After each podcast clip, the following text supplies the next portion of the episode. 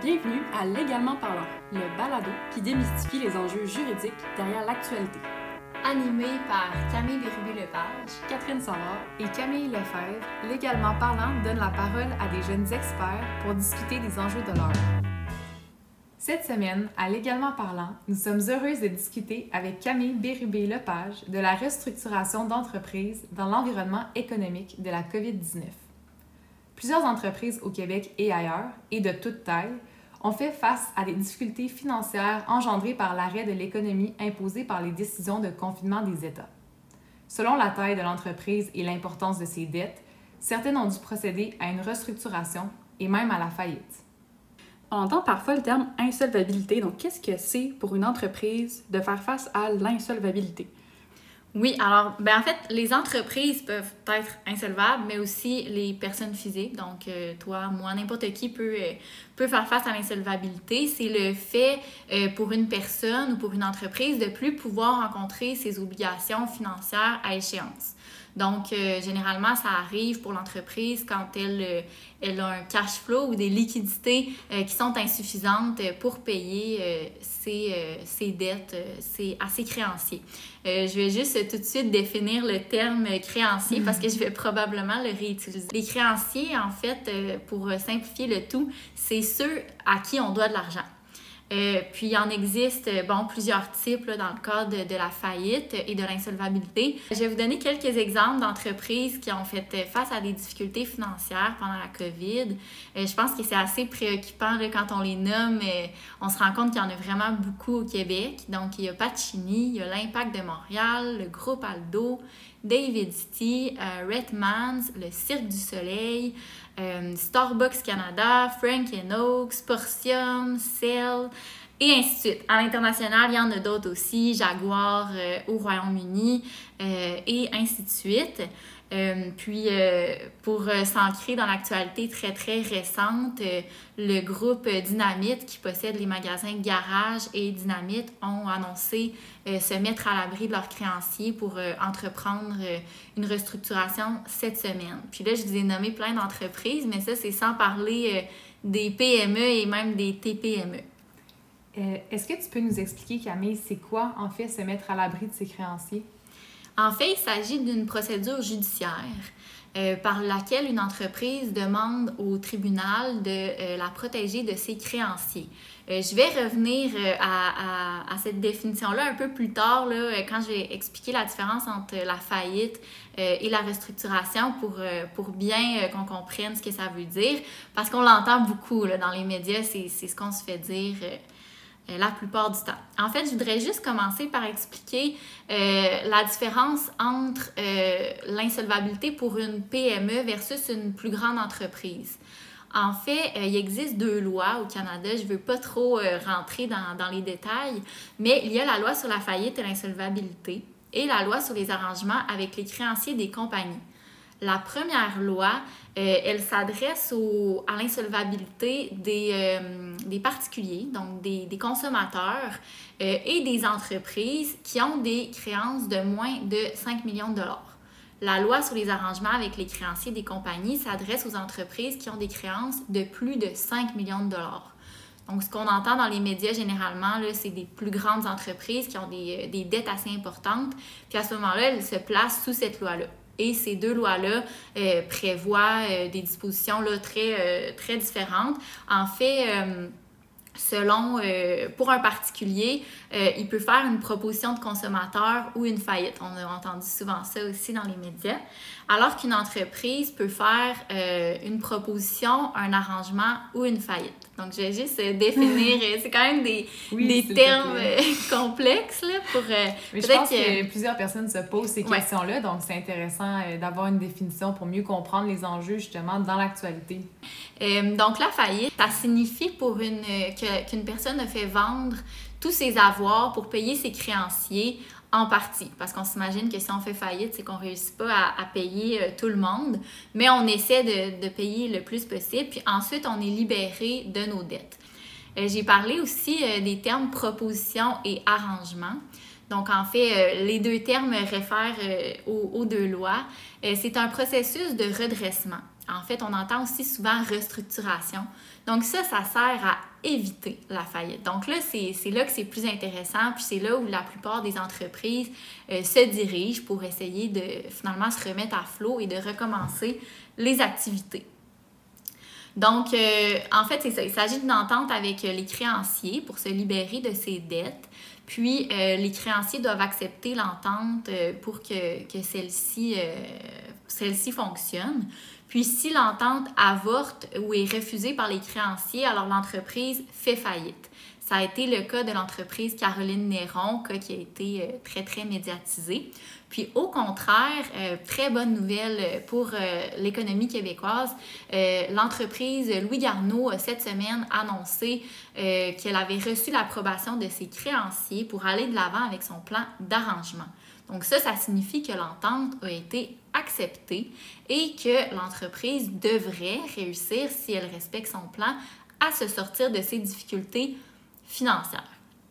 Donc, euh, l'avantage de faire un arrangement euh, pour les entreprises, comme je le disais, qui ont plus de 5 millions de dettes, c'est que le régime est très souple et flexible, beaucoup plus que, euh, que, que le régime pour les plus petites entreprises. En fait, les tribunaux disposent à ce moment-là d'une large discrétion pour euh, approuver le plan d'arrangement. Puis, l'objectif de l'arrangement, c'est de s'adapter à la particularité de l'entreprise afin de l'aider à se relever.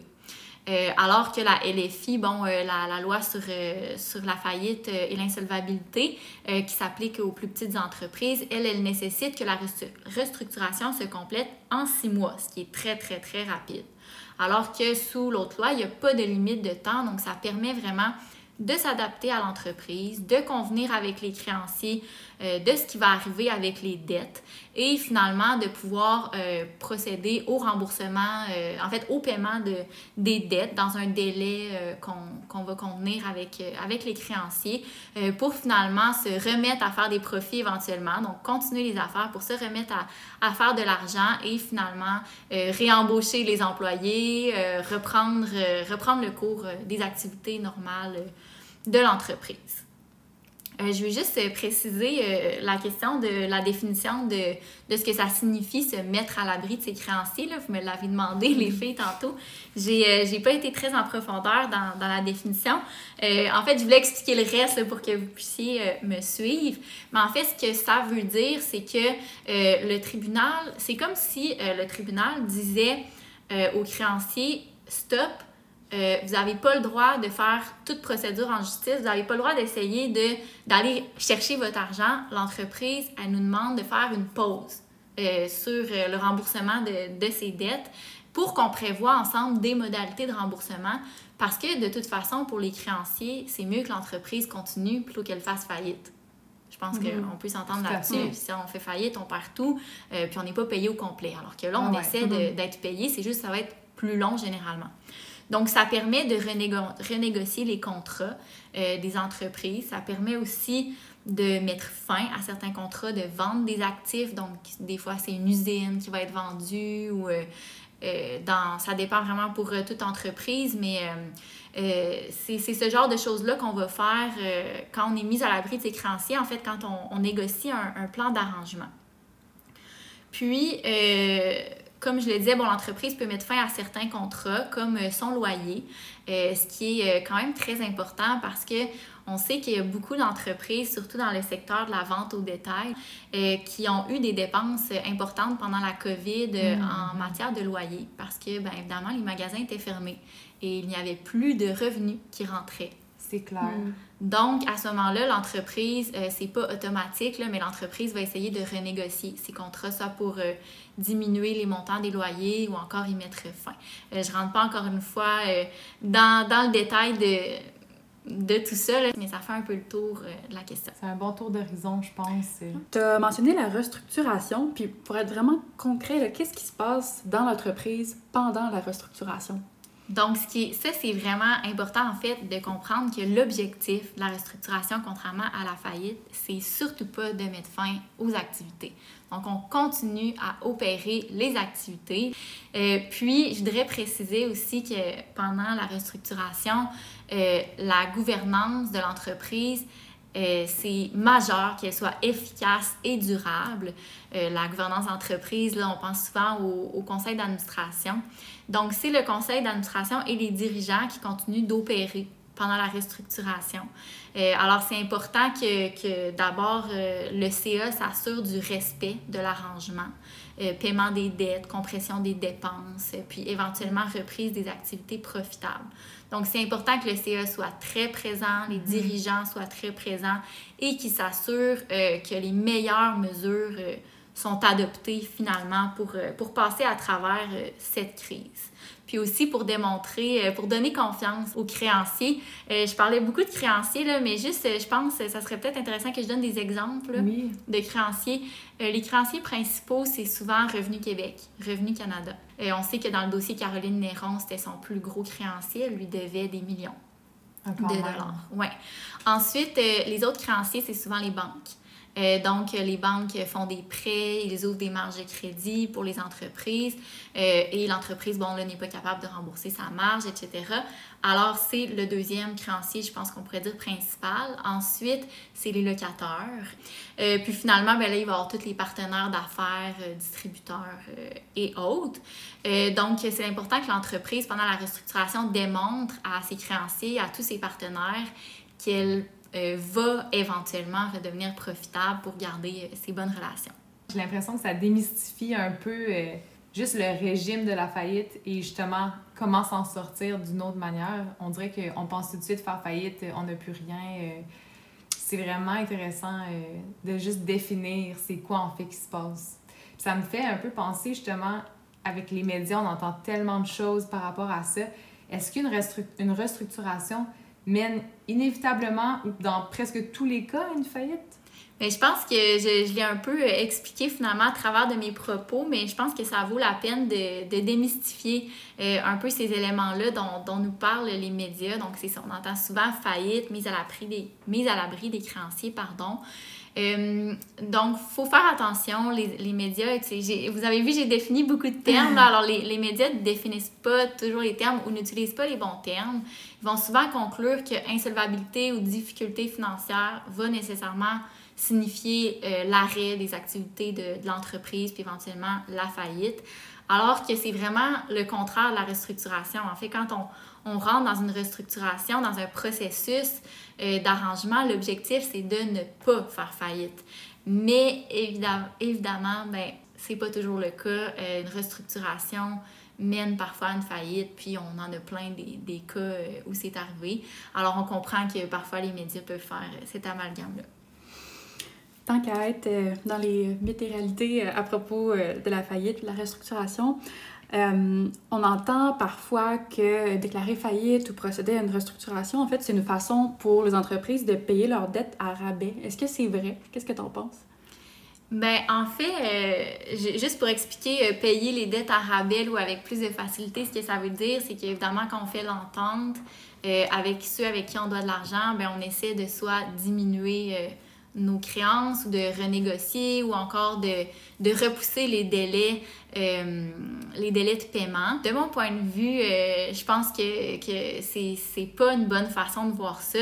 En fait, la restructuration, ça bénéficie assurément à tout le monde. Puis les mécanismes de restructuration, ça repose sur la prémisse qu'une entreprise en exploitation génère une plus grande valeur qu'une entreprise qui est liquidée, comme je l'expliquais tantôt. Puis encore plus en ces temps de pandémie euh, où on entend euh, beaucoup parler de la crise économique là, euh, vers, vers, laquelle on s'en va. D'ailleurs, on a fait un épisode sur la question de, l'économie en temps de COVID. Pour, je vous invite à aller l'écouter. Puis, donc c'est ça, l'objectif, c'est d'éviter la faillite des entreprises. Puis, je veux juste mentionner que en fait, une faillite, ça coûte cher. Ça, ça signifie des pertes d'emploi, des créanciers impayés, des pertes de partenariat. Puis quand on parle de créanciers impayés, je vous l'ai dit tantôt, c'est souvent le gouvernement. Fait que ça a un impact sur euh, tous les contribuables, sur toute la population euh, en général. Donc, euh, l'objectif de la restructuration, c'est assurément de minimiser les impacts sur toutes les parties prenantes et la société en général. Est-ce que c'est vrai qu'il euh, y a une augmentation du nombre de faillites depuis la pandémie? c'est sûr qu'on entend beaucoup les médias en parler. Là. Je pense que c'est pour ça qu'on en parle aujourd'hui. Euh, au niveau des entreprises de vente au détail, euh, au niveau du retail, effectivement, il y a eu euh, une augmentation vraiment importante. D'abord, je pense qu'il faut préciser que le domaine du, de la vente au détail n'allait pas bien. Depuis déjà plusieurs années, il y en avait mm. déjà des, des, des restructurations et de l'insolvabilité, il y en avait déjà. Par contre, je pense que la COVID a évidemment exacerbé les difficultés. Définitivement. Que vivent les entreprises. on pense juste à, comme j'ai dit tantôt, les fermetures, euh, eh les centres d'achat. Euh, je veux dire, c'était difficile de faire. Euh, jamais vu, en fait. Non, c'est jamais vu, c'est ça. C'était normal que les entreprises puissent pas, puissent pas vendre des biens dans, dans leur commerce. Euh, par contre, le, le, domaine des technologies, pour euh, nommer seulement ce domaine-là, a vécu une incroyable expansion. Euh, il y a eu des créations d'entreprises, mais il y a aussi eu des entreprises qui ont augmenté en bourse. Amazon, par exemple. Oui, mm. c'est ça. Puis en fait, ça, ça, nous démontre que le commerce en ligne est peut-être vraiment essentiel puisque c'est peut-être une réponse, en fait, aux difficultés de, du domaine du, de la vente au détail. Mais c'est sûr que pendant la COVID, c'était nécessaire, des, des plateformes en ligne. Ça va être intéressant de voir aussi comment les habitudes des gens vont peut-être revenir à la normale ou changer durablement aussi euh, dans les mois qui suivent euh, éventuellement la fin de la pandémie. Est-ce que tu aurais un exemple concret pour nous, euh, juste pour vraiment qu'on comprenne bien, dans le fond, tout ce que tu viens de nous expliquer? Je pense que ça aiderait justement à peut-être mieux comprendre cette réalité-là. Oui, en fait, euh, c'est un bon point parce que j'ai parlé de beaucoup d'entreprises, euh, mais là, pour, euh, j'irai pas en profondeur encore une fois ici, mais pour parler de David City, qui justement fait, qui, qui, qui provient de, du milieu de la vente au détail et qui justement fait une transition vers le 100% en ligne. Euh, donc, David City s'est placé à l'abri de ses créanciers pendant la COVID euh, dans le cadre de, la négociation d'un plan de restructuration. David City a des activités au Canada et aux États-Unis principalement. Donc, c'est ces deux lieux de... Elle s'est placée à l'abri, en fait, de ses créanciers euh, autant aux États-Unis euh, qu'ici au Québec.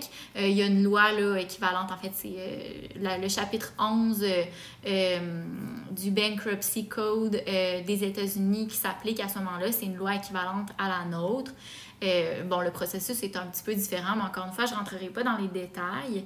Euh, puis David City, ben, c'était le même principe. Ses dépenses en loyer étaient devenues trop importantes par rapport à ses revenus. Donc, il n'y avait plus de liquidité, ou en tout cas pas assez pour, pour payer ses, ses créanciers. Euh, et donc, euh, David City euh, a, soumis un plan de restructuration, dans, un plan d'arrangement, pardon, dans l'objectif de se libérer de ses dettes envers ses créanciers et de mettre fin à ses beaux commerciaux. Donc, on a entendu dans les nouvelles justement dire que David City avait fermé presque tous ses magasins au Canada. Ben c'est pour ça, c'est parce qu'elle a réussi à renégocier, à négocier en fait la fin de ses baux. Euh, puis tout ça en maintenant ses activités en ligne, je l'ai dit tantôt, c'est vraiment important que l'entreprise continue euh, d'opérer. Euh, puis dans l'objectif finalement de faire une transition complète vers des ventes là, 100% en ligne.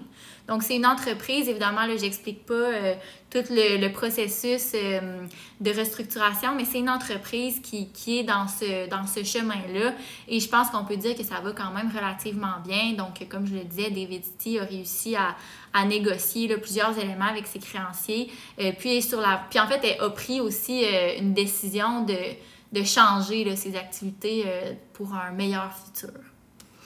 C'est vraiment clair. Je pense que ça illustre vraiment bien.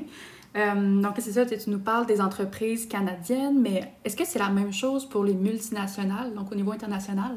C'est quelque chose qui, qui est vraiment débattu, la faillite, euh, on peut dire, internationale. Euh, en fait, c'est, ça relève de la législation euh, interne de chaque pays. Donc, chaque pays a son régime de faillite et d'insolvabilité. J'ai parlé un peu de États-Unis versus Canada. il existe plusieurs multinationales, leur nombre est, est quand même croissant, ou d'entreprises, même, c'est pas nécessairement des multinationales, mais qui ont des activités partout dans le monde, qui sont implantées dans plusieurs pays puis qui sont évidemment susceptibles de rencontrer des difficultés financières. Euh, mais il n'existe pas de système international pour, euh, pour régir l'insolvabilité de ces entreprises-là. Par contre, euh, il y a des efforts d'harmonisation et de coordination de la faillite et de l'insolvabilité au niveau international. Par exemple, pour parler encore de ce qu'on connaît le plus, le Canada et les États-Unis, ils ont incorporé dans leurs droits respectifs des dispositions pour assurer une coordination avec les autres pays dans le cas de situation d'insolvabilité en contexte international. Donc, lorsque les entreprises font affaire, ont des sièges un peu partout dans le monde. Euh, à ce moment-là, ce que, ça veut dire, c'est que, par exemple, le Canada va reconnaître euh, une instance étrangère principale, donc dans un dossier d'insolvabilité. Puis ça, ça va avoir pour effet d'empêcher donc des procédures d'être prises dans chacun des pays. En gros, ça permet au tribunal euh, qui reconnaît une instance dans un autre pays de d'abord de s'assurer que les créanciers ne prennent pas d'autres procédures au Canada, puis aussi de rendre des ordonnances qui vont euh, comment dire, répondre à, la procédure qui est prise dans l'autre pays. Donc là, c'est un peu technique, là, mais c'est juste pour dire euh, que, que qu'il y a un effort là, de, de, coordination. Puis pour David T, ben, ça, a été, euh, ça a été le cas. Tes propos m'amènent à réfléchir vraiment sur le système international et je pense que ça terminerait bien la discussion en te posant cette question-ci. Est-ce que tu crois qu'un système universel de faillite et d'insolvabilité est possible? Euh, c'est une question qui a été beaucoup, euh, je l'ai dit un peu tantôt, débattue entre les États. Il y a beaucoup de, de professeurs d'universités à travers le monde qui ont écrit euh, sur la question. il y aurait une pertinence d'avoir un, système de faillite et, et d'insolvabilité, ne serait-ce que pour favoriser la relance économique des entreprises au niveau mondial.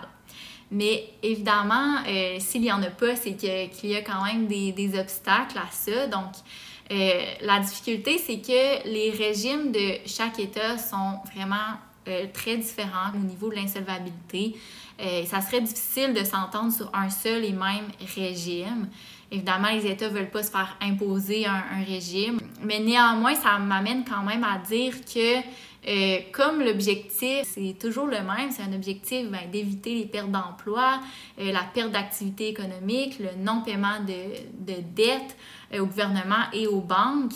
Euh, ben, en ce sens, puisqu'on a les mêmes objectifs, les États auraient avantage à s'entendre pour favoriser euh, la création de, de richesses et d'éviter l'augmentation du niveau de vie des populations qui sont en, en, passant les objectifs du commerce international. Donc, ça irait dans, dans ce même sens d'harmonisation et de coordination. Merci beaucoup, Camille. C'est super intéressant c'est vraiment important de vulgariser tous ces enjeux puis toutes ces problématiques vraiment complexes qui sont souvent méconnues, je pense. Ça éclaire sûrement plusieurs. Hmm. Bon, donc ben, merci beaucoup. Ça, ça termine euh, un nouvel épisode de Légalement parlant. On vous invite à écouter nos futurs épisodes et nos épisodes précédents sur l'application Balado de Apple et sur Spotify également. On vous invite aussi à nous suivre sur les réseaux sociaux, Facebook, Twitter, Instagram. Nous sommes actifs partout. Et euh, ben, merci beaucoup. Puis à la semaine prochaine.